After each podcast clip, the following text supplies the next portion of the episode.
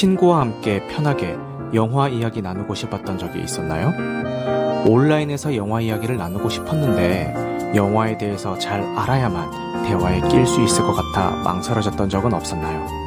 그렇다면 오늘 밤 여기 잘 오셨습니다. 흐름드 살롱에서 매주 수요일 밤 11시에 펼쳐지는 보통 사람들의 영화수다 나이트 시네마입니다.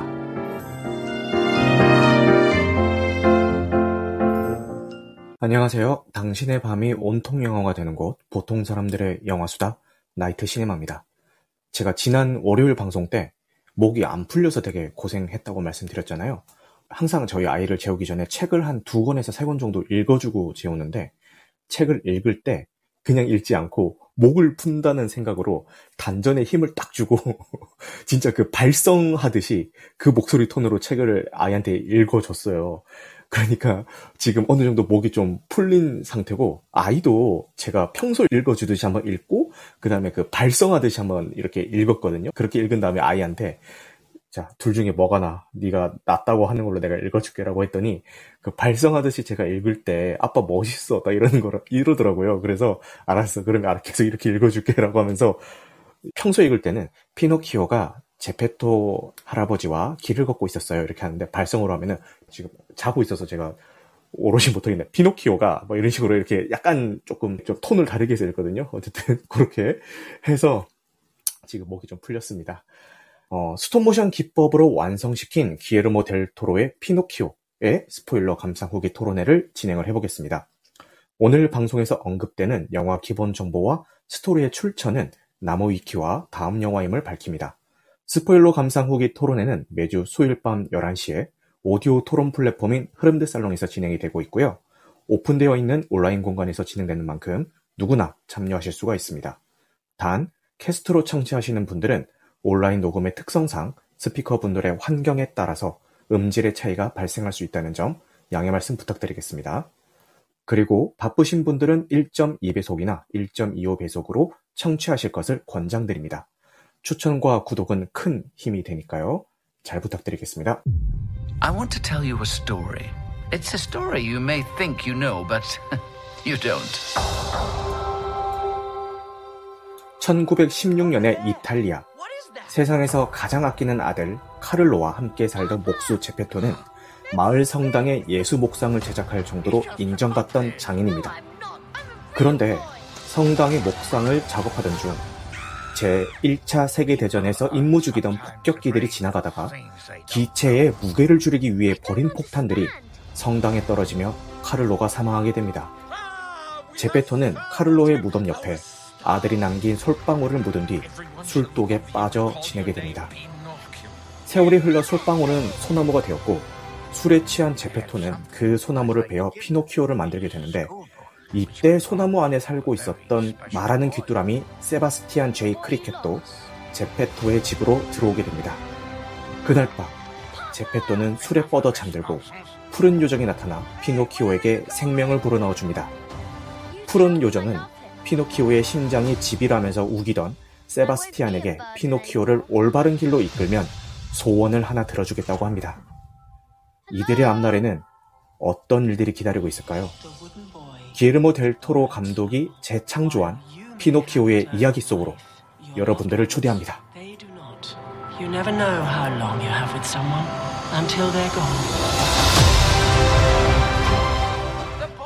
먼저 기본 정보부터 살펴보고 가시겠습니다. 어, 제목처럼 기에르모 델 토로 감독님이 제작을 하셨고요.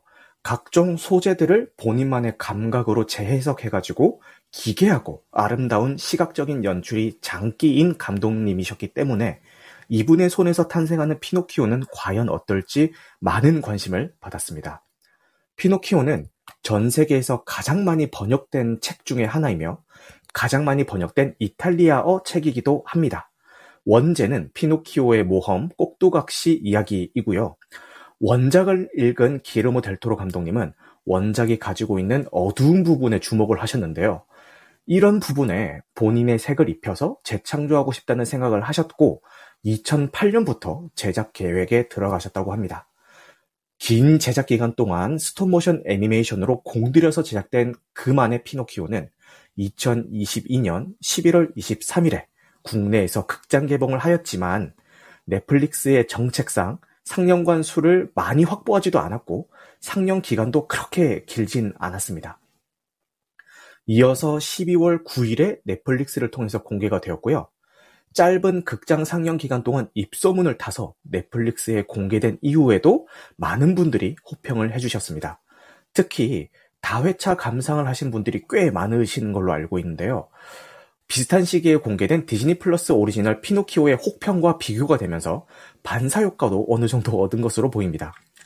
대체 어떤 매력이 있어서 이런 호평을 받고 있는 건지는 차차 이야기를 나눠보도록 하겠습니다. 여러분들의 기억 속의 피노키오는 어떤 모습이었나요? 저는 비슷한 시기에 개봉했었던 Disney Plus의 피노키오를 보지는 않았기 때문에 오늘 다루게 될 기예르모 델토로의 피노키오를 보기 전까지는 1940년에 제작이 되어서 1963년에 국내에 공식 수입된 디즈니 애니메이션 버전으로 기억을 하고 있습니다. 비교적 밝고 동화적으로 그려진 이 작품으로 아마도 많은 분들이 기억하고 계시지 않을까 싶은데요. 기에르모 델토로의 피노키오는 동화에는 어울리지 않을 것 같은 전쟁이라는 배경을 세팅하고 있는 그대로를 사랑하라는 따뜻한 메시지와 인간의 유한성, 파시즘에 대한 비판, 피노키오와 주변 인물들의 성장 이야기까지 잘 버무려서 거장이 각 잡고 공들여서 만든 결과물에 대한 감탄을 자아내게 만들었습니다. 자, 제 감상은 이렇게 짧게 하고요. 아마 오늘 이야기하고 싶어 하시는 분들이 많으신 걸로 알고 있는데 흐름 토픽에는 어떤 글들이 남겨져 있는지 먼저 읽고 스피커분들을 초대해서 계속 진행을 해보겠습니다. 어, 쪼아님은 별 3.5개를 주시면서 아빠가 보기 싫다 하셔서 엄마랑 둘이서 크리스마스 기념으로 본 영화 피노키오. 많은 분들이 극찬을 하셔서 기대감이 좀 컸습니다. 아바타급 러닝타임도 아닌데 엄마가 한 시간도 안 돼서 주무셔 버렸습니다. 뜨뜻한 전기장판 탓일까? 영화가 마음에 안 드셨던 것일까? 그래도 다 끝나고 야 피노키오 어떻게 됐어? 하고 물으셨긴 했습니다. 이상하게 어릴 적 읽었던 동화들의 결말이 기억이 안 납니다. 피노키오의 결말은 어땠지? 하고 물음표를 갖고 영화를 시청을 했고 그럭저럭 재밌게 본 것 같습니다. 해피 엔딩인 것도 좋았습니다. 다만 지루한 감이 없진 않아서 저는 3.5점을 줬습니다. 라고 하셨고요. 소대가리님은 별점은 남겨주시진 않았는데 평소에 이야기하시는 걸 보면 최소 4점 이상은 주실 것 같아요. 그리고 한 줄 평을 남겨주셨는데요. 나무로 만들어진 모든 기억에 관하여 라고 남겨주셨습니다. 그리고 소이님은 별 4개를 주시면서 과장스러울 만큼 무표정하고 큰 얼굴, 그리고 짧은 다리로 뒤뚱뒤뚱 걷던 무솔리니처럼 우스꽝스럽고 잔인한 시대에 한 줄기 빛처럼 빛나는 사랑 이야기. 첫 10분, 제페토와 피노키오의 행복했던 시절의 회상시는 영화 업의 오프닝이 떠올랐을 만큼 따뜻하고 다정하였고 배우들이 불러주는 OST가 참 아름다웠습니다. 이게 제페토랑 피노키오의 회상신이 아니라 그 제페토의 아들인 카를로와의 이제 추억이죠. 네, 그렇게 알고 있습니다. 아마 요 쓰시면서 잠깐 헷갈리셨던 것 같아요. 그죠? 그리고 우리는 어쩌면 피노키오와 제페토처럼 평생 서로 진정 사랑하는 방법을 배워나가는 존재가 아닐까 생각을 합니다. 타인을 사랑하는 방법을 아직 모르는 아이의 거짓말은 코가 길어질 뿐이지만 타인을 사랑할 줄 아는 아이의 거짓말은 사랑과 구원의 지표가 될 수 있다는 것을 알려준 델토로 감독님에게 경의를 표합니다. 유년기 나의 피노키오와 제페토의 성장을 축하하며 라고 남겨주셨습니다. 아, 소대가리님이 별점 4.5개를 남겼다고 하셨는데 여기 지금 시스템 상에는 등록이 안 돼 있어서 아마 중간에 뭐 오류가 있었던 것 같네요. 그리고 한결같은 암청색 불고기의 속삭임님은 별 3개를 남겨주시면서 피노키오를 보고 느낀 점은 아이는 아이다. 최근 비슷한 캐릭터가 있는 영화를 여러 보았습니다. 아바타 2, 핀치, 피노키오까지. 이들 캐릭터의 공통점은 성장통입니다. 어리숙한 모습을 보면서 답답함을 가질 수도 있지만 우리는 지금도 그보다 어리숙한 모습으로 그들보다 더욱 생각 없이 삶을 살아가고 있습니다. 아마 죽을 때까지 우리의 피노키오 같은 어리숙한 모습을 간직할 것입니다. 그래야 삶이 재밌지 않을까요? 라고 남겨주셨고요. 테레즈님은 별 4개를 남겨주시면서 파네미르와 피노키오가 만났을 때 동화는 기르모 델토로식으로 재해석한 작품으로 거듭납니다. 어두운 잔혹동화가 될까 싶었던 작품은 삶이란 무엇인지를 따뜻하고 감동적으로 제시해줍니다. 삶은 여러 가지 다양한 순간들을 지녔습니다. 인생은 결국 나답게 있는 그대로 살아감을 배우는 과정입니다. 제페토가 피노키오를 창조하였듯이 스태프와 연기자들 모두가 함께 영혼을 불어넣어 완성한 기르모 델토로의 인생 역작. 살아 숨쉬는 듯 움직이는 캐릭터들이 애니메이션과 영화라는 장르를 넘나듭니다. 한 해를 마무리하면서 보기에 딱 좋은 작품입니다. 라고 남겨주셨고요. 어, 붉은 눈의 뻐꾸기님은 별 3.5개를 주시면서 피노키오의 훌륭한 리메이크라고 남겨주셨고요. 어, 지금 채팅창에는 어, 많은 분들이 지금 어, 올려주고 계시는데 어, 영님은 극장에서도 보고 넷플로도 봤는데 넷플이 디테일이 더 잘 보여서 훨씬 좋았습니다라고 해주셨고요. 어, 극장은 숲을 보는 거라면은 넷플릭스는 나무를 보는 느낌으로 봤어요라고 해주시네요. 어, 알류님께서는 피노키오 내용을 처음으로 제대로 알았습니다. 디즈니 거는 못 봤는데 동화 내용 자체가 좀 단순했던 것 같기도 합니다. 전 솔직하게 큰 재미는 못 느꼈습니다라고 해주셨고요. 테레즈님은 극장에서 못 본 게 너무 아쉬웠어요 라고 해주시면서 원작 자체도 꽤 잔혹동화의 느낌이 있어서 놀랐습니다. 저도 그렇고 순화된 동화 버전으로 기억하고 있었어요 라고 말씀을 이어주셨네요. 그러면은 오늘 어, 참여자분들 한 분 한분 모시고요. 어떻게 보셨는지 좀 더 자세히 이야기를 들어보도록 하겠습니다. 붉은 눈의 뻐꾸기님은 이거 어떻게 보셨을까요? 어, 저는 방금 봤거든요. 오! 방금 봤는데, 어, 저도 꽤 괜찮게 봤고요. 그리고 다른 분들 어떻게 생각할지 모르겠는데 마지막 엔딩에서 네. 아, 진짜 역시 기르모 델트로구나. 오, 네. 저는 약간 배드 엔딩이라고 생각했거든요. 피터키오 입장에서는. 음, 음, 음. 어, 그래서 역시 잔혹 동화처럼 끝냈구나. 기르모 델트로답게. 음. 라는 생각이 들었었고, 그리고 전체적인, 어, 완성도나 전체적인 면은 굉장히 훌륭했고, 네. 영화에서 네. 어, 제페토가 어떻게 보면 한 번의 기회를 더 얻은 거죠. 피노키오라는. 그 기회가 사실 그 기회인지도 모르고 음, 계속 피노키오를 자신의 아이와 같이 키우려고 하는 모습에서 음. 어, 저는 많이 공감이 됐다 할까요? 그러니까 아, 물론 제가 뭐 애를 키워보거나 그러진 않았지만 네. 아, 저런 것이 부모의 마음이지 않을까라는 듯한 느낌이 많이 들었고요. 음, 음, 음. 왜내 생각대로 되지 않을까에 대한 그런 느낌이 들어서 되게 공감이 많이 됐어요. 그 부분이. 네. 그런데 결국엔 스스로가 이제 깨닫게 되죠. 음. 깨닫게 되고 어 피노키오가 결국 이 전 둘째라고 생각을 할게요. 둘째가 결국 저 제가 둘째라서 아. 네. 아, 약간 공감이 됐거든요. 네, 그래서 약간 그 피노키오라는 둘째가 말 안 되는 둘째가 이 자충우돌 생존기처럼 느껴져서 음. 결국엔 제페토가 그것을 받아들이고 아 너는 이 내 첫째가 아니라 피노 피노키오구나라고 음. 느낌이 들었어요. 그래서 음. 어, 그런 점에서도 굉장히 좋게 봤었고요. 마지막에서는 인간의 삶이 유한하기 때문에 더 아름다운 것이 아닐까 아닌가라는 생각이 많이 들었습니다. 물론 이제 과연 그가 평생을 살지 어쩔지는 모르겠다고는 하지만 아마 사고사를 당하지 않는 이상은 평생 살지 어, 않을까요? 그렇겠죠. 음. 제페토도 떠나고 그 바퀴벌레도 떠나고 저기 원숭이도 떠나버린 그 세상에서 과연 피노키오가 행복하게 다음 생을 이어갈 수 있을까라는 의문이 좀 들면서 굉장히 여운이 남았던 그런 영화였습니다. 음, 네, 말씀 감사합니다.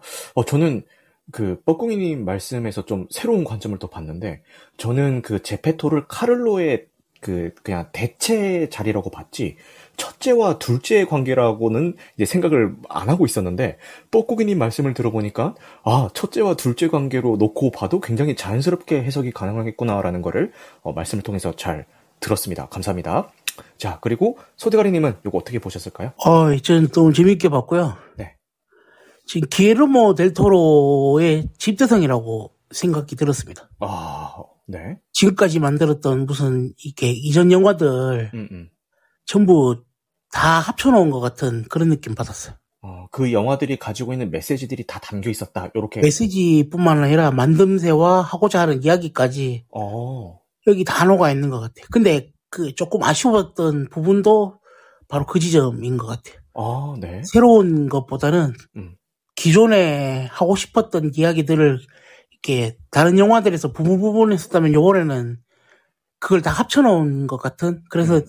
그다지 새로운 이야기는 아니었던 것 같아요. 음. 그래서 별이 반개 빠졌습니다. 아. 예. 네. 근데 그럼에도 불구하고 반 개밖에 빼지 않았다는 거는 그게 좀 아쉬웠다는 거지. 그것 때문에 뭐 작품 전체에 막 영향을 줘가지고 뭐 아, 뭐 아니. 이런 거는 절대 뭐 아니었다라는 말씀으로 읽히네요. 네네. 어. 저는 너무 좋게 봤고요. 네. 뭐 다양한 이야기들은 이따가 조금씩 풀어가도록 하죠. 아, 좋습니다. 그- 그리고 테레즈 님도 요거 어떻게 보셨는지 말씀 부탁드릴게요. 어, 저는 이 작품 개봉할 때쯤 바빠가지고 음. 극장에 서서히 안 가기 시작하던 시점에 개봉을 했는데 네. 저희 동네에서 개봉을 안 했어요. 아이고. 그러다 보니까 이제 자연스럽게 놓치게 됐고 보고 싶었는데 보고 싶었는데 미루고 미루다가 그래도 나이트 시네마님이 이거 하신다고 그래 이게 갑자기 생각이 딱 나가지고 어. 급하게 봤거든요. 네. 어제랑 오늘에 이어서 어. 급하게 봤는데 아 급하게 시간에 쫓겨서 보기엔 너무 아까운 작품인 거예요. 네. 네, 그래가지고 저는 보면서 너무 감동을 많이 받았고 음. 제가 올 한 해를 살아가면서 느꼈던 부분들이 있는데 그런 부분들이 작품에 너무 많이 이렇게 드러나 있으니까 우와. 이게 네. 너무 공감이 가는 거예요. 어. 보면서 막 눈물이 날 정도로 정말 좋다고 생각을 했어요. 그래서 아이고. 작품이 정말 너무 좋구나. 막 음. 그런 생각을 하면서 보는데 영화 속에서 이제 막 기르도 델토로 감독이 이제 자신이 추구하는 세상이 녹아든 그런 그 작품을 보는데 너무 이게 정성스럽게 만들고 예술적으로 만든 게 이렇게 음. 눈에 보이니까 맞아. 너무 보기가 아까운 거예요. 넷플릭스로 보기가. 그렇지. 그럴 수 있죠. 네, 그래서 조금 속상하더라고요. 근데 음. 이제 그리고 나서 이제 데토르 감독 그 다큐까지 같이 보니까 네. 작품에 대해서 얼마나 이제 공을 들여서 만들었는지 그런 과정까지 보니까 음. 아 작품이 정말 대단하다. 이 작품을 음. 어떻게 이렇게 만들 생각을 했을까 음. 딱 그런 생각이 들면서 음. 전쟁이라는 거를 이제 녹여냈잖아요. 네. 근데 보면서 딱 드는 생각은 요즘 사실 그렇잖아요. 사람들은 항상 변함이 없는 것 같아요. 음. 인간은 왜 발전이 없을까? 좀 음. 자조적으로 생각을 하고 있었거든요. 네. 이 작품을 보면서 좀 사람들이 좀 깨달았으면 좋겠어요. 음. 음, 그리고 이제 아까 붉은 눈 뻑뻑이님이 느꼈던 감정을 저도 느꼈거든요. 제가 오. 저도 둘째예요. 아이고. 그러다 보니까 이 네. 보면서 어, 첫째랑 비교당하는 둘째의 느낌이라기보다는 드는 음. 생각은 피노키오가 거기에서 보면은 되게 사람들한테 사랑받고 싶고 인정받고 싶고 그런 게 굉장히 많이 드러나잖아요. 음. 근데 저도 그랬거든요. 부모님이 더 관심을 받기 위해서라던가 아니면 뭐 친구를 사귈 때 친구들의 관심을 더 받고 싶을 때 음. 어떻게 해서든 노력을 하지 않으면 아. 받지 못하는구나 음. 그런 생각을 하면서 되게 오랫동안 살았었거든요. 어. 그 그런 게 너무 이제 보이는데 감독이 딱 얘기를 하는 게 있잖아요. 노력하지 않아도 그냥 너 그대로도 그냥 살아도 돼. 음. 라는 그 주제가 딱 느껴지니까 너무 좋았던 맞아. 것 같습니다. 네, 좋습니다. 테레지 님도 본인의 어, 개인적인 경험에 빗대서 너무나 공감되면서 봤다고 말씀을 해주셨습니다. 감사합니다. 그리고 초롱님도 올라와 주셨는데요. 초롱님은 요거 어떻게 보셨을까요? 매우 좋게 봤고요. 다른 분들이 아마 영화 내적인 감상은 많이 말씀하실 것 같아서 네. 제가 좀 스톱모션 애니메이션을 무척 좋아하는 편이거든요. 오, 네. 그 라이카 스튜디오에서 나왔던 것들이나 어렸을 때 그 윌레스와 그로밋, 어, 어, 크리스마스의 악몽 이런 작품들을 맞아요. 굉장히 좋아했었는데 음, 아, 이런 좀 기술적 성취에 대해서 저는 좀 이야기를 하고 싶어서 올라왔습니다. 이게 진짜 막 3D로 착각할 만큼 너무나도 자연스럽게 만들어져 있잖아요. 맞아요, 맞아요. 그러면서도 스톱모션이 가지는 그 현장감이라든가 음, 스케일감, 음. 그 특히 막 나무 토막 피노키오의 움직임부터 시작해서 그 재질감, 음, 그리고 막 사람들과 이 자연 그 그 실제가 주는 그 느낌이 있잖아요. 있죠. 맞아요. 예, 그 미술이 너무 아름다웠고 이런 작품을 만들어 주셔서 감사하다라고밖에 또 표현을 못 하겠고요. 음. 제가 나중에 이게 CG가 아닐까 싶었던 장면들이 다큐멘터리를 보니까 전부 real 실사 촬영이더라고요. 맞아요. 예, 특히나 저는 정말 놀랐던 게 불 표현이었는데, 불. 어. 예, 자세히 보시면 그 불이 어. 애니메이션 프레임처럼 어. 한 8프레임 정도가 계속 그 번갈아 가면서 교차되는 형태의 종이장이에요. 음. 어, 이거를 CG로 만들 수도 있는데, 음. 어, 굉장히 이 스톱모션만의 표현으로 이렇게 굉장히 그 불 질감도 되게 그 종이 질감인데 불처럼 돼 있고 너무 이쁘거든요. 맞아. 아, 이 바- 특히나 그 바다도 이게 아바타와 다르게 이 스톱모션에서 할수 있는 그 바다 표현의 거의 절정이라고까지 느껴질 정도로 맞아, 너무 맞아, 아름다웠어요. 맞아, 맞아. 예. 근데 어떻게 만들었는지는 저도 가늠을 못 하겠는데 네. 이런 부분에 대해서 좀 더 이따가 이야기를 나눠보도록 하겠습니다. 아유, 감사합니다, 초롱님. 그 다큐멘터리를 보시면은 한 30분 남짓 하는 다큐멘터리인데, 어, 요 피노키오를 보신 다음에 그 다큐멘터리 꼭 보셨으면 좋겠고, 그 다큐멘터리까지 봐야지 아마 이 작품을 다 봤다고 할 수 있지 않을까 정도로 어, 되게 많은 내용들이 담겨 있어서 너무 좋은 다큐멘터리였는데, 거기에 아까 초롱님이 말씀하셨던 뭐 불 질감은 뭐 어떻게 구현을 했고, 그 불 안에다가 그 LED 등을 넣어가지고 그 불이 오는 그 빛에 대한 조명 같은 거 이런 처리들을 좀 했다고 하고 바다도 이렇게 다 스톱모션으로 해가지고 어, 구현을 했다라고 하죠. 뭐 그런 거 보면서 진짜 놀라지 않을 수가 없습니다. 그리고 CG를 쓴 부분을 보니까 오히려 저거는 CG 아니겠지 싶은 부분들은 CG를 쓰고요. 예를 들어서 되게 먼 배경들 있잖아요. 멀리 있는 배경은 그게 오히려 CG고 가까이에서 역동적으로 움직이는 캐릭터들이나 어떤 소품들 이런 것들은 다 정말 한 땀 한 땀 다 그렇게 했더라고요. 그래서 아니, CG를 써야 할 것 같은 곳에서는 안 쓰고, 저 정도는 CG 아니겠지 싶은 곳에서는 CG를 쓰고, 아, 진짜 장인 정신이 아닌가 싶습니다. 예, 이렇게 한분 한 분 모시고 이야기를 한번 여쭤봤는데요.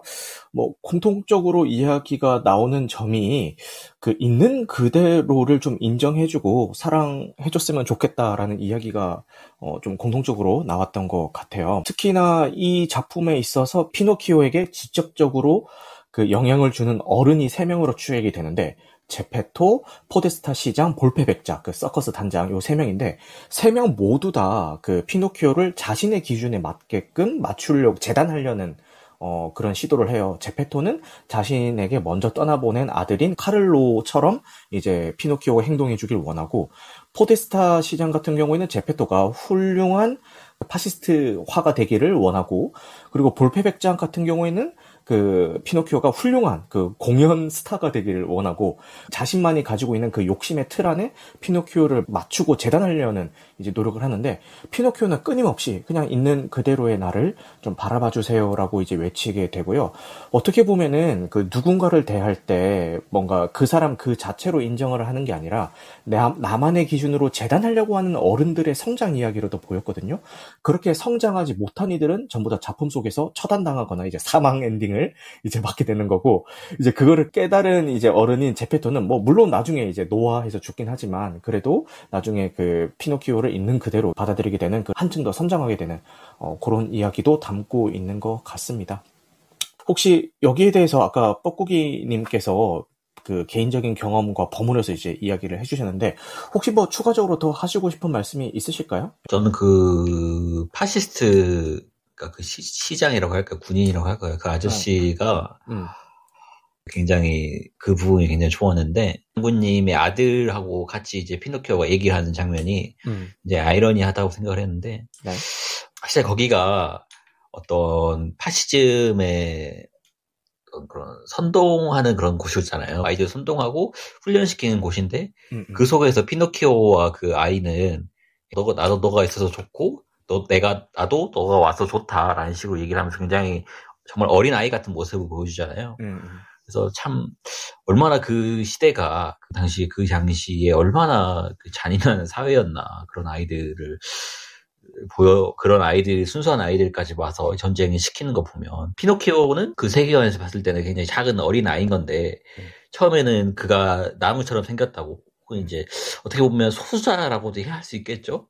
네. 우리 현실 속에 소수자에서 이라서 차별을 하는데 그런 소수자가 어, 그 누구도 갖지 못한 능력을 가지니까 작은 아이임에도 불구하고 파시스트 군인은 그를 이제 전쟁에 써먹으려고 하죠. 음. 지금의 세대, 지금의, 어, 순간에도 사실 인간이라 하면 태어날 때부터 사랑을 받고 자라야 되는데, 음. 어, 그러니까 그러지 못하는 소수자들을 어느 정도 그려냈다고 생각이 들었거든요. 음.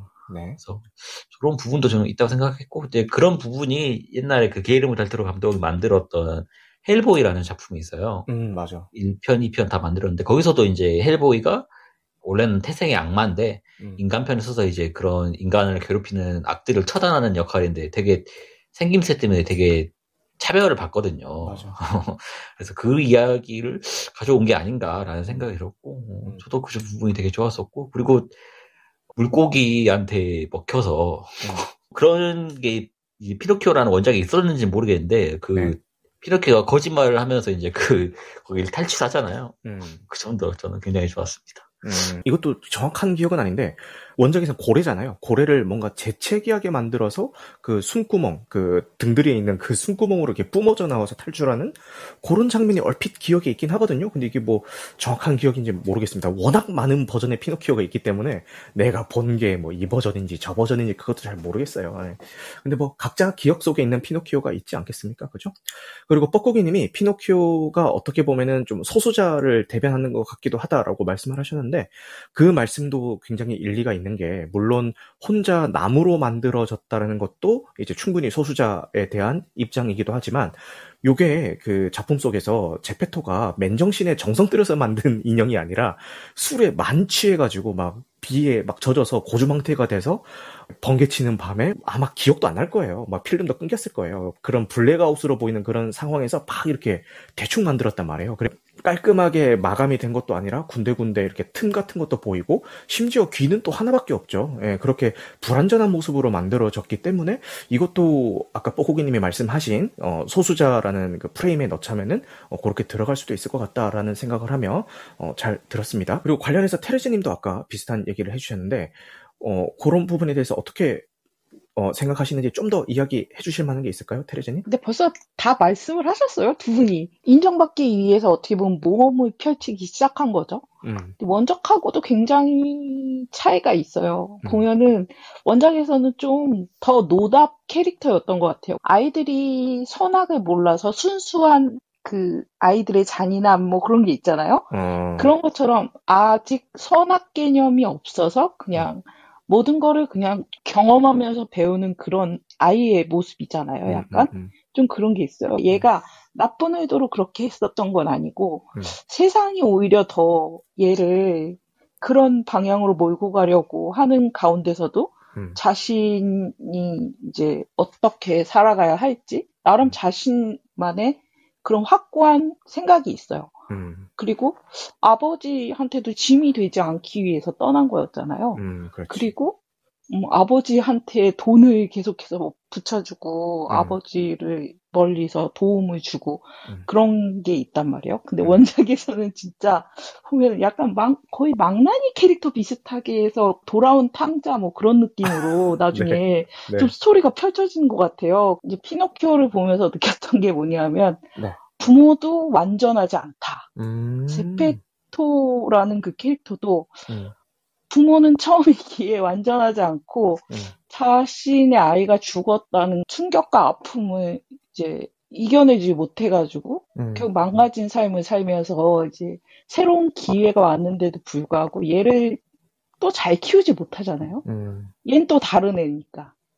좀 그런 게 있는 것 같아요. 부모도 처음이니까 힘든 그런 거에 대해서 네. 그래서 피노키오가 그 누구죠? 그 파시즘 그 아버지 아, 네네. 캐릭터 한 그 그. 아들하고 나눈 대화가 있잖아요. 밤에 음. 아버지가 이래 이러 이러해서 우리가 그거를 알아줘야 된다, 이해해야 된다. 이런 쪽으로 얘기를 해주잖아요. 음, 그래서 그거를 보면서 좀 그런 걸 느꼈던 것 같아요. 아, 음, 이제 어른이 돼서 저도 좀 부모님의 입장을 좀 깨닫게 됐거든요. 음, 아, 그래서 부모님들이 저한테 그렇게 얘기를 하셨던 거구나. 음, 저보다 오히려 더 속상하셔서 그걸 속상함을 갖다 이렇게 표현을 그렇게 하신 거였구나. 음, 나를 뭐 싫어해서 그런 게 아니라 음. 그런 거를 다 깨닫게 되는 거죠. 그래서 음. 이게 부모도 안전하지 않은 그런 면을 그리고 있어서 그것도 좀 좋았던 것 같아요.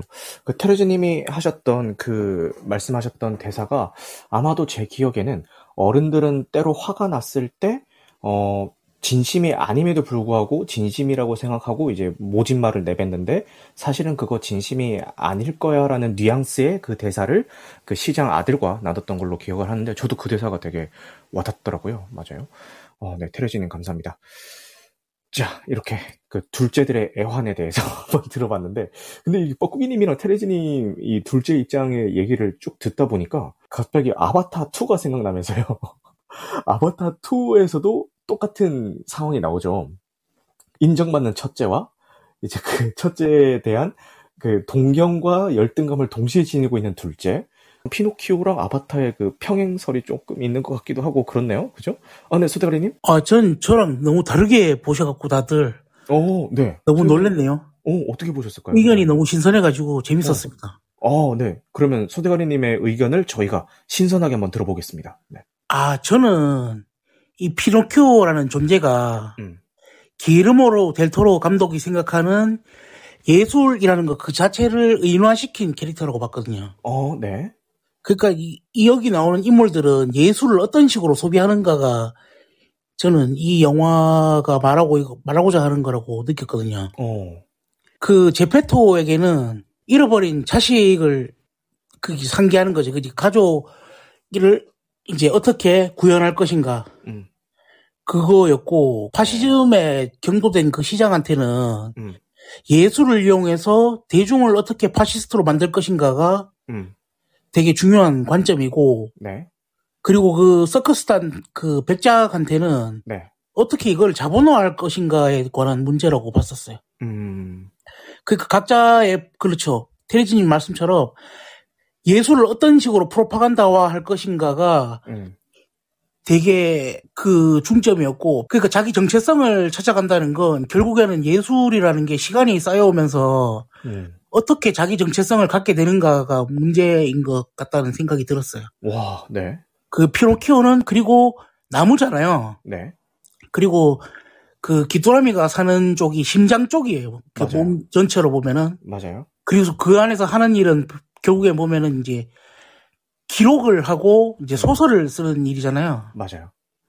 그러니까 피노키오는 나무고 음. 나무라는 건 결국에는 이제 종이로 만들어지는 거기도 하고 음, 그 저는 이걸 기억이라고 봤거든요. 음, 나무 솔방울에서 나무가 되고 그 나무가 피노키오가 되고 그러니까 예술이라는 거는 인간의 기억이라는 게 쌓이고 만들어져서 음. 어떻게 소비되는가가 되게 중요한 거라고 생각이 들었거든요. 그리고 네. 마지막에 되게 감동을 받았던 게 음. 결국엔 다 죽고 피노키오 혼자 남잖아요. 맞아요. 인간은 사라져들어도 결국에는 불멸이 아닌 게 음. 인간이 남겨진 그 기억들이 피노키오라는 형태로 남게 되는 어떤 그런 지점이 있지 않을까. 음, 그래서 저는 되게 감동적이었고 네. 그런 이야기를 하기 위해서 스톱모션이라는 방식으로 영화를 만들지 않았을까. 그, 그 게르 모 델 토로가 네. 왜냐면 스톱모션이라는 방식이 음, 장면 하나 하나를 찍는 거잖아요. 그렇죠.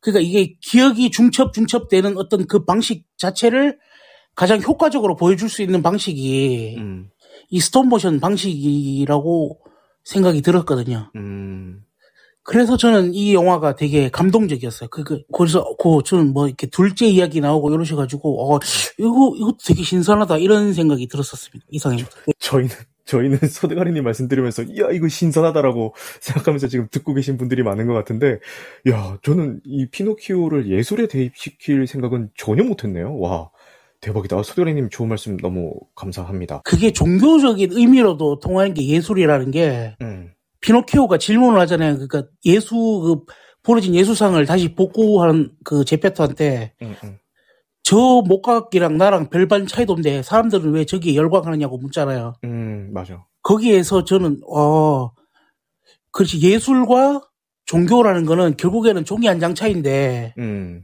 왜 사람들은 예술은 되게 가볍게 여기고 종교에는 저렇게 목을 매는가 이런 질문으로도 바꿔서 할 수 있지 않을까라는 생각도 들었어요. 그러니까 그 예수상 그 만들 때 음, 통으로 깎는 게 아니라 조립해서 만들잖아요, 다시. 네. 그게 그 피노키오 만드는 방식하고 똑같다고 봤거든요, 저는. 그렇죠. 그렇기 때문에 그 피노키오의 질문이 음, 되게 타당하다고 느껴졌었어요. 음, 저것도 나무 조각으로 해- 만드는 거고 나도 그렇게 만들어진 건데 음, 사람들은 어째서 저기에 열광하고 나를 되게 멸시하는가 음. 라는 질문으로도 느껴진다. 아, 좋은 말씀 감사합니다. 아, 고, 그, 고 대사도 한번 이제 얘기해보고 싶었는데, 수대가리님이 아, 너무 자연스럽게 잘 꺼내주신 것 같아요. 자, 그러면 초롱님은 요거 어떻게 이렇게 얘기 들으면서 뭐 생각하신 게 있을지 한번 이야기 청해 듣도록 해보, 해보겠습니다. 아, 또 이 영화의 장점이 있는데, 네. 어, 일부 뮤지컬 극의 구조를 가지고 있잖아요. 맞아요. Everything is new to me. 루피 루피 루피 피노키오 no no. 아, 음악이 너무 좋지 않나요?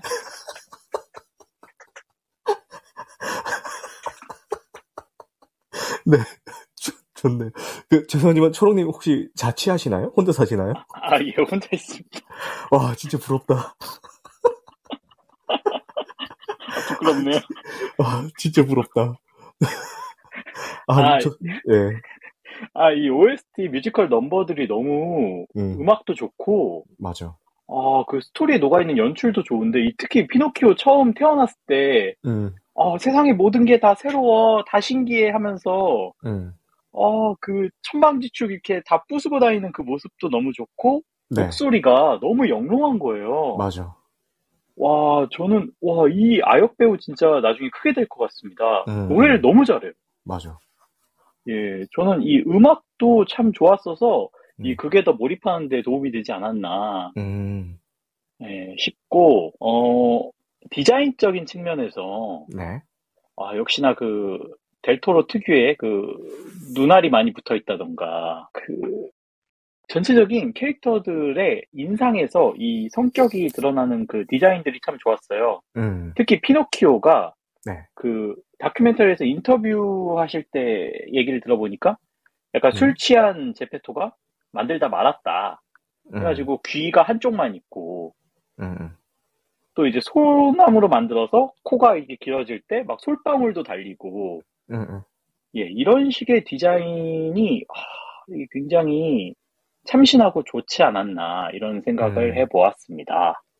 요 질문에 이어서 자연스럽게 나가보자면은 소대가리님이 왜 이 작품을 스톱모션으로 그러니까 요즘 CG 기술 얼마나 발전했습니까? CG를 쓰면은 똑같은 이야기를 하더라도 얼마든지 어, 비슷하게 할 수 있었, 있었을 것인데 왜 굳이 그 고생과 그 제작 기간과 그 노력을 들어가지고 이제 스톱모션으로 굳이 제작을 했느냐에 따라 대해서 한번 이야기를 아, 나눠봤으면 좋겠는데 소대가리님은 이제 그 예술과 기억이라는 측면에서 이제 말씀을 해주셨고 저는 솔직히 저 정도 경지까지는 생각을 못하고 정말 단순하게 어 그냥 피노키오는 꼭두각시 인형이니까 그 꼭두각시 인형이라는 그 소재를 어 좀 잘 살리려면은 진짜 꼭두각시 인형으로 제작을 하는 게 보다 더 의미가 있을 것 같아서 이제 기에로모 델 토로가 만든 게 아닌가. 극 중에서 피노키오를 만든 건 제페토지만 사실 현실에서 이 진정한 피노키오를 탄생시킨 거는 기에로모 델 토로인 거죠. 그래서 제목도 제페토의 피노키오가 아닌 기에로모 델 토로의 피노키오가 아닌가. 뭐 이렇게 정말 단순하게 일차원적으로 이제 생각을 했는데 소드가리님 말씀을 들으면서 무릎을 탁 쳤거든요.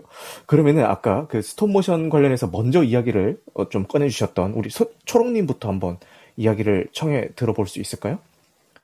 저도 소대가리님 말씀을 듣고 오히려 음. 감탄했고요. 네. 그저 제가 좋아하는 연출 방식으로 연출해줘서 고맙다는 생각밖에 하지 못했습니다. 죄송합니다.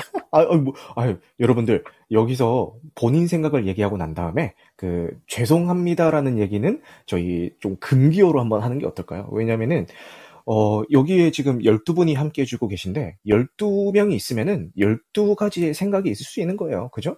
어, 저도 뭐, 제 생각이라고 해서 무조건 다 막 되게 좋은 생각이고, 막 허를 찌른 생각, 이런 거 아니잖아요. 그죠? 거짓말입니다. 코가 길어졌습니다.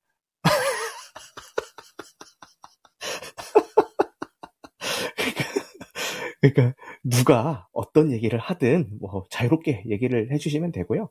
이게 뭐 되게 무례한 얘기나 이런 것만 아니면은 얼마든지 죄송할 필요 없으니까요.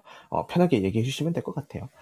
음, 그러니까 피노키오가 사실 그 줄을 연결해서 쓰는 그런 인형이잖아요. 꼭두각시죠. 꼭두각시 인형인데 음, 음. 인간을 형상화해서 만들어진 거잖아요. 하지만 인간은 아니잖아요. 그게 네. 누군가가 이렇게 해주지 않으면 움직이지 못하잖아요. 그래서 굉장히 약간 부자연스럽단 말이에요. 음, 그래서 피노키오 자체도 어떻게 보면 그런 불완전한 인간이 아닌 인간 같은 느낌이죠. 음. 어떻게 보면 그런 느낌을 더 내기 위해서 약간 끊기는 그런 스톱모션을 쓴 게 아닌가라고 방금 어, 얘기를 하면서 생각이 좀 들었습니다. 다큐멘터리 보면서 든 생각이 뭐냐면, 네. 아, 사실 피노키오라는 것 자체가 약간 음. 피그말리온이라는 신화가 있는데, 네. 결국은 그 원작에 가장 충실하고자 음. 자기가 창조하기 쉬운 환경이라고 음. 해야 될까요? 음, 뭔가 자신의 개성과 창조하기 쉬운 환경.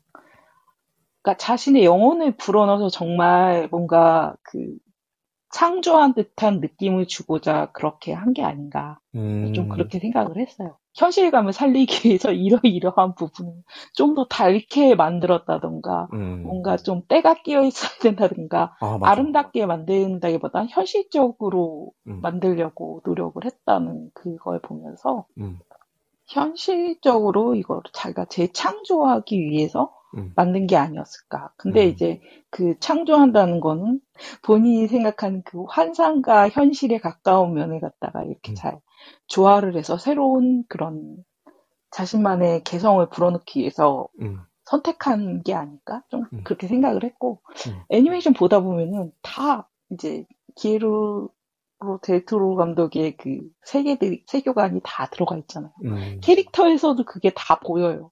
저는 맨 처음에 보면서 느낀 게, 음. 어, 피노키오의 탄생이 나오는 그 장면 있잖아요. 네. 제가 그 애니메이션, 디즈니 애니메이션이죠? 디즈니 음. 애니메이션 봤을 때 되게 이렇게 따뜻한 분위기로 그려졌던 기억이 있, 는데 음, 맞아요. 게르로 데토로 감독의 그 피노키오 탄생하는 부분은 뭔가 그 프랑켄슈타인 있잖아요. 맞아. 프랑켄슈타인의 탄생 아니면 뭐 에드워드의 가위 손에서 음, 박사 그 가위손이 이렇게 창조하는 맞아, 느낌처럼 이렇게 약간 좀 약간 기괴한 느낌으로 그렇게 창조해서? 막 이렇게 뭐 태어났는데? 아너 이상하니까 또 저주받았어. 계속 그러면서 무섭다고. 음, 자기가 창조하고도 계속해서 이렇게 피하잖아요. 음, 그런 느낌도 있고 이제 보면은 꼭 아까 말씀하신 그 요정도 음. 요정의 모습이 아니라 뭔가 스핑크스 같고 뭔가 좀 음. 약간 그 판의 미로에서 나오는 그런 캐릭터처럼 요정을 음. 만들어 놓고 맞아. 고래 같은 경우에도 고래가 아니라 무슨 괴물 있잖아요 괴물 맞아, 맞아. 괴물 크리에이처처럼 이렇게 딱 그려놓는 것이 이제 자기가 이렇게 창조하기 쉬운 환경에서 음. 자신의 개성을 확실하게 드러내기 위해서 만든 게 아닐까. 음. 저는 좀 그렇게 생각을 해봤습니다. 네, 감사합니다. 그리고 초롱님도 코멘트 하실 거 있으면 말씀 부탁드릴게요. 아, 아까는 생각이 없었는데 다른 분들 말씀하시면서 생각을 해보니까요. 네. 어, 피노키오가 어쨌든 그 줄을 단 puppet 인형이잖아요. 음, 이 스톱모션 애니메이션을 만들면서 사실은 이들도 모두 인형인데 인형들 네. 사이에서 내가 스스로 이제 주체성을 가진 인형인지 아닌지 누가 인간인가 음. 이런 메시지를 주기 위해서도 쓰이지 않았을까라고 추측해 볼 수 있을 것 같습니다. 음, 어, 네, 그렇네요. 어, 좋은 말씀 감사합니다. 그러면은 이제 또 테레즈님의 말씀에 이어서 지금 요정의 모습을 다른 피노키오 작품에서는 누가 봐도 되게 요정요정하게 그려놓는데 지금 이 기르모 델토로의 피노키오에서는 그 요정의 모습이 아까 뭐 스핑크스를 형상화한 것도 있고 되게 눈알이 엄청 여러 개 달려있는 날개를 달고 있는 좀 징그러운 모습으로 묘사를 한 요 정도 나오고 되게 좀 기괴한 모습으로 나온단 말이에요. 근데 그 소대가리 님이 그 따로 이야기를 하실 때 요 스핑크스가 좀 생각이 났다라고 하면서 어, 좀 더 얘기할 거리가 있다는 뉘앙스를 어, 풍겨주셨는데 저는 정말 부끄럽지만 제 짧은 지식에 스핑크스라고 하면은 저희 이집트 피라미드 옆에 있는 고 스핑크스 있잖아요. 저는 그것만 생각을 했거든요. 근데 원래 스핑크스는 그 이 피노키오에서 그렸던 것처럼 뱀 꼬리를 하고 있고 어 그런 모습 그 날개가 달려 있고 그런 모습이 맞다고 합니다. 그래서 저는 처음에 스핑크스라고 하길래 응? 내가 아는 스핑크스는 그게 아닌데라고 생각을 했더니 어 그게 맞다고 하네요. 어 바람피리 님이 아 천사의 모습이 원래 이렇다라고 하는데 맞아요. 그 천사의 모습이 지금 올려주셨는데 요 눈알 여러 개 달려 있고 그 피노키오에게 생명을 불어넣어주는 고천사의 모습이랑 굉장히 흡사하게 닮아 있죠. 아, 소장님 여기에 대해서 좀 코멘트 하실 게 있을까요? 요정이 두 분 나오시잖아요. 네. 언니 있고 동생 있고 음, 그 동생은 눈 많이 달려 있고 맞아요. 저는 동생은 저기 아르고스 좀 생각이 났었고요. 네. 그 언니는 스핑크스 같았어요. 음, 그러니까 아르고스는 감시하는 존재고 음. 스핑크스는 문제를 내는 존재인 아, 거죠. 그리스 신화에서 맞아요. 예 항상 지켜보고 음. 선택을 제시하는 존재. 음, 그니까 그 저는 아까부터 계속 피노키오가 이제 예수의 의존한 의인화된 존재라고 생각했잖아요. 말씀을 드렸잖아요. 그러니까 인간이 만들어내는 예술이라는 거는 거기에 그 사이에 놓여 있는 것 같다는 생각이 들었어요. 음, 자연 그대로를 보여지는 존재에 그대로 이제 그냥 현실에 존재하는 것과 동시에 그러니까 삶과 죽음 사이에 놓여 있는 걸 경험하는 그 경험하고 기록하는 게 어떤 예술적 존재의 가치라고 느꼈거든요. 음, 음, 그러니까 피노키오가 그렇게 마지막까지 살아있는 이유는 음, 그걸 택했기 때문이라고 생각해요. 삶과 죽음 사이에 있는 그, 그- 그 마지막까지 남아있는 거. 그게 뭐냐. 인간에 관한 기억이라는 거죠. 음, 그것은 이제 뭐 종교적으로 탄생할 수도 있고 음, 자본에 휘둘릴 수도 있고 음, 혹은 이제 어떤 이념에 의해서 음. 자기가 원치 않을 때도 이제 뭐 도용이 될 수도 있는 거죠. 음, 그렇기 때문에 삶과 죽음, 그거 이분법적으로 나누어진 그 존재 자체를 형상화한 존재가 아닐까라는 생각이 들었습니다. 이건 아이고 소대가리님도 이렇게 왜 그런 형상을 하고 있었는지에 대해서 이제 설명을 해주신 것 같고요. 너무너무 감사합니다. 네, 그리고 뻐꾸기님께서 아까 마이크를 잠깐 푸셨는데 하실 말씀 아. 있으실까요? 아, 요정들의 모습이 그 성경서에 나오는 천사들, 음. 그 내생물과 관련됐다고 생각이 들었는데, 네. 어, 이제 성경 속에서 나오는 모습이 보면은, 음. 이제 그 내생물이 있는데, 이제 뭐 앞뒤에는 눈들이 가득하고, 음, 뭐 첫째는 뭐 사자가 생겼고, 뭐 둘째는 어쩌고 저쩌고 막 이렇게 나오는데, 내생물이 결국엔 이제 내 천사장이라고 해석을 많이 하는데, 음, 이제 그 누- 많은 눈을 갖고 있는 이유는 그 세상의 사람들과 우리를 이제 감시하기 위해서 이제 눈을 가지고 있다고 이제 설명을 해요. 음, 어, 그래서 저는 약간 성경 속에 있는 그런 내생물을 표현을 한 게 아닌가. 그리고 그들은 저 요정보다는 약간 천사 쪽에 가까운 생각이 조금 들었고요. 음, 어, 음. 사실 이 천사라는 족속들은, 물론 뭐 사람마다 생각하는 바가 좀 다르겠지만, 굉장히 네. 그, 약간 AI 같은 느낌이거든요. 하나님이 창조한, 음, 하나님이 이렇게 생겨난 미션들만 해내는 존재인데, 이 첫째 같은 경우에는 굉장히 개성을 가지고 있죠. 음, 그러니까 사실 해서는 안 되는, 자기가 할수 없는, 그러니까 해서는 안 되는 일인데, 어, 제페토에게 한 번의 기회를 주고, 피노키오라는 무생물에게 생명을 부여하는 일을 하잖아요. 네, 그 저승을 관장하던 언니는 그것을 보고 어, 또 그랬냐는 식 얘기를 하잖아요. 그래서 음, 저는 그 장면도 약간 굉장히 놀라웠었어요.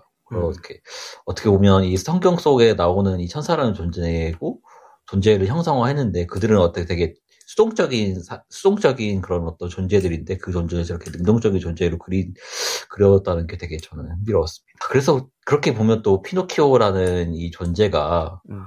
저는 약간 성경 그 자체라고 또 약간 이게 얘기를 하다 보니까 약간 느낌이 든 게 그럴 수도 있죠. 소련 네, 소대가리님 말씀대로 이 피노키오는 자신의 삶을 받아들이고 음. 모든 사람 자기가 가까이 있던 사람들이 모두 죽었음에도 그 기억을 가지고 계속 살아가잖아요. 음, 음. 그래서, 그래서 어떤 어떻게 보면 이- 이 세계의 기록자라고도 할 수 있겠죠. 계속 음. 계속 살다 보면 인간 세대의 기록자라고 할 수 있는데 어떤 그래서 어떻게 보면 그걸 기록한 게 어떻게 보면 성경일 수도 있으니까 어떻게 보면 성경 그 자체일 수도 있겠다라는 생각도 조금 들어서 부활했다는 점에서도 보면 그치. 약간 약간 메시아적인 느낌도 조금 들고요. 음, 음. 자기 희생도 하고 그런 거 다 보면은 그렇죠. 네. 어, 그렇네요. 희생을 통해서 부활을 하기 때문에 음. 굉장히 메시아적이기도 하네요. 음, 음, 음. 좋은 말씀 감사합니다. 되게 좋은 작품이다 보니까 여러 가지 시각에서 다양한 이야기들이 나오고 있는 것 같아서 너무 재밌게 이야기를 듣고 있습니다. 이렇게 피노키오 얘기를 하다가요. 지금 제 책상 한 구석을 봤는데 얼마 전에 그 선물 받았던 그 마블 시네마틱 유니버스의 그루트 피규어가 보이는데 어 마블의 피노키오 이런 생각이 들면서 마블의 피노키오 제페토의 그루트? 막 이런 생각이 들면서, 어, 괜히 그루트랑도 이렇게 좀 연결점이 생기면서 좀 재미있는 생각이 들었네요. 이제 여러 가지 이야기들이 오갔는데, 그러면은 이제 마지막으로 하고 싶은 이야기에 자유 발언할 수 있는 기회를 드리고요. 그리고 오늘 이 시간 한번 마무리 해보도록 하겠습니다. 자, 먼저 뻐꾸기님부터 한번 자유 발언 기회 드릴게요. 저는 마지막 그 엔딩에서 음, 좀 그런 생각이 들었어요. 아니, 영원히 살게 될저 피노키오의 삶이 그 나왔던 요정 중에 음, 그 동생 요정은 음. 약간 축복처럼 여겨졌, 여겼고 그의 음. 생명을 네. 그리고 저승을 관장하다는 그 첫째 언니인 영원히 사는 것은 삶의 짐 그 자체를 들고 가는 거기 때문에 굉장히 고대다라고 얘기를 했었는데 네. 과연 이 피노키오의 이 삶이 둘째의 얘기처럼 축복일지 음. 아니면 첫째의 이야기처럼 고난일지 음, 어떤 그리고 인간의 삶 자체도 과연 이 축복과 고난 속에 있는 삶 같은데 어떤 그래서 저는 마지막 그 엔딩도 뭐 그런 그런 걸 좀 나타내는 것 같았어요 인간의 삶 음. 자체를 그리고 되게 그런 생각이 들더라고요 내가 피노키오라면 저 걸음 걸음 걸음이 아, 너무 고되지 않을까 음. 결국 역시 인간의 삶을 유한하기 때문에 아름다운 것이 아닌가라는 생각이 한 번 더 들었습니다. 음, 네. 마지막 말씀 감사합니다. 그리고 소대가리 님도 부탁드릴게요. 기억은 머리로 하는 거지만 음, 살아가는 거는 심장이라는 방에 새겨진다라는 생각이 들었어요. 음, 피노키오의 심, 그 가슴팍에 있던 건 네. 그 크리켓의 방이었잖아요. 그렇죠. 그 크리켓은 그 방에서 기- 인간의 삶을 기록했었고, 음, 그러니까 어, 역사는 머리로 기억하고 예술은 가슴으로 기억한다라는 어떤 한 줄 정도로 정리되지 않을까. 어, 그런 생각이 들더라고요. 네. 뭐 얘기 나누다 보니까 여러분 의견을 이렇게 쭉 한번 들, 듣고 곱씹어 보니까 그런 생각이 들었습니다. 어, 네. 아유, 좋은 말씀 감사합니다. 감사합니다. 땡큐. 땡큐. 혜지 님도 마지막 한 말씀 부탁드릴게요. 많은 얘기가 굉장히 많이 오고 갔잖아요. 네. 네, 작품에 대한 얘기는 뭐 제가 더 할 말이 없을 것 같고 네. 보면서 그냥 느꼈어요. 이- 좀 힘든 시기를 모두 지나가 있잖아요. 음, 그렇지. 이제 더 나아질 것인가 말 것인가 이제 그런 거를 이제 고민하던 때는 지났고 음. 이제 함께 가야 되는 상황이 왔는데 그런 삶을 살 때 우리는 어떻게 살아 나가야 될 것인가에 대해서 어, 거장이 제시하는 인생에 대한 정의 정도로 생각을 할 수 있을 것 같아요. 저는 네. 그래서 그거에 대해서 굉장히 공감을 많이 했고 음. 다큐멘터리 보면서 느낀 거지만 네. 어, 이런 천재와 함께 작업함으로써 음, 모든 것을 굉장히 다 이렇게 높게 끌어올려서 음. 최고의 역작을 이끌어낼 수 있는 게 거장이 아닐까. 좀 그런 음. 생각을 하면서, 음. 아, 부럽더라고요. 음, 거장은 이런 사람이구나. 음. 천재는 이렇게 이제 주변 사람들의 영향을 이끌어낼 수 있는 이런 능력이 있구나. 좀 음. 부럽다는 생각이 들었고, 영화의 주제처럼 뭐 인정받으려고 애쓰지 말고 그냥 음. 나 자신의 삶을 사는 게 가장 중요하다. 음. 네. 전 그렇게 생각했습니다. 아, 네. 좋은 말씀 감사합니다. 초롱님도 마지막 한 말씀 부탁드릴게요. 스톱모션 애니메이션 방식의 연출이 네. 좀 더 많이 나왔으면 좋겠고요. 네. 어, 넷플릭스의 정말 순기능이라고 생각합니다. 그, 음. 감독님에게 고유의 권한을 줘서 표현하고 싶은 만큼 표현할 수 있게 제작비를 대준다는 게, 음. 어, 이런 좋은 작품을 만나게 해주셔서 감사하고, 앞으로도 또 보고 싶습니다. 아, 감사합니다. 어휴, 짧고 간결하고 강렬한 말씀 감사합니다. 오늘 이 기에르모 델 토로의 피노키오에 대해서 여러 가지 이야기를 나눠봤는데요. 아, 수많은 작품에서 피노키오를 다뤘지만 아마 다른 작품과 가장 크게 차별점이 될 수 있는 점은 뭐 지금 많은 분들이 좋은 얘기를 해주신 부분도 있지만 제가 느끼기에는 마지막에 다른 작품들은 피노키오가 결국에는 인간 아이로 변하는 엔딩을 하게 되지만 이 게르모 델 토로의 피노키오에서는 피노키오는 끝까지 자기 모습 그대로 남아있고 오히려 그를 둘러싸고 있던 다른 인물들의 생각이나 어떤 사상들이 바뀌면서 이제 끝이 난다라는 게 가장 큰 차이점이 아닌가 싶습니다. 피노키오는 처음부터 저를 있는 그대로 인정해주세요라고 이야기하던 거를 영화 끝까지 본인의 모습을 그대로 유지를 하면서 주변 사람들을 바꾸고 그리고 그 안에서 사랑받는 어, 존재로 이제 성장을 한 것 같기도 하고요. 주변 사람들도 그런 피노키오를 사랑할 수 있는, 있는 그대로 사랑할, 사랑할 수 있는 그런 존재로 성장을 다 같이 했다는 게 다른 피노키오 작품과 가장 큰 차별점이 아닐까라는 생각을 해보면서 오늘 이 시간 마무리해 보도록 하겠습니다.